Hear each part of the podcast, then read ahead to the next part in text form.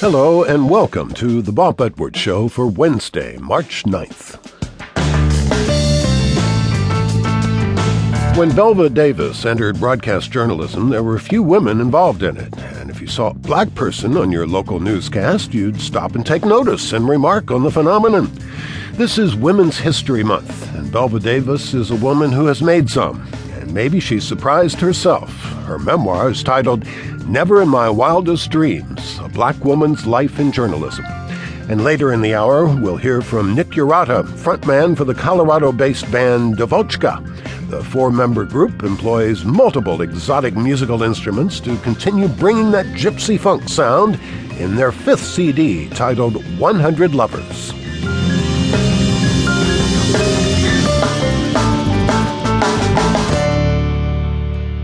First is a word that news reporter and host Belva Davis knows well. As the first black female television journalist west of the Mississippi, Davis endured racism and sexism to achieve her goals.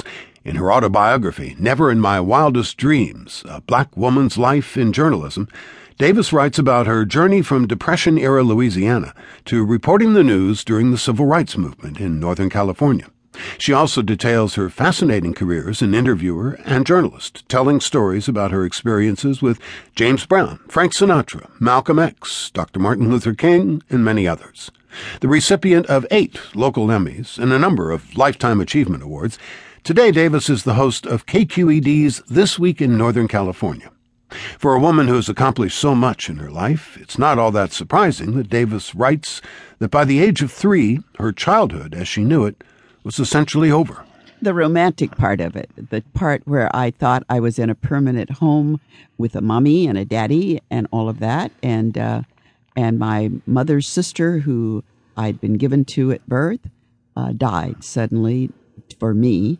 Although she had tuberculosis, I didn't know that. And from there, I was a floating person. I was what they called in the South, sort of a farmed-out child. How did you end up in California? My parents uh, had to leave Louisiana, Monroe, Louisiana is where we were, because my uncle had been brave enough to sue his employer for uh, and get, and receive a judgment for a couple of thousand dollars. Well, gee, in the thirties, that was unheard of, and so the town did what some southern towns do. They threatened to tar and feather him, and uh, he was warned about that, and my uncle and my dad and other friends all left Louisiana for a place where they thought there would be jobs, California. Was it difficult in uh, writing this book to revisit a time of abuse and abandonment? Bob, it was very, very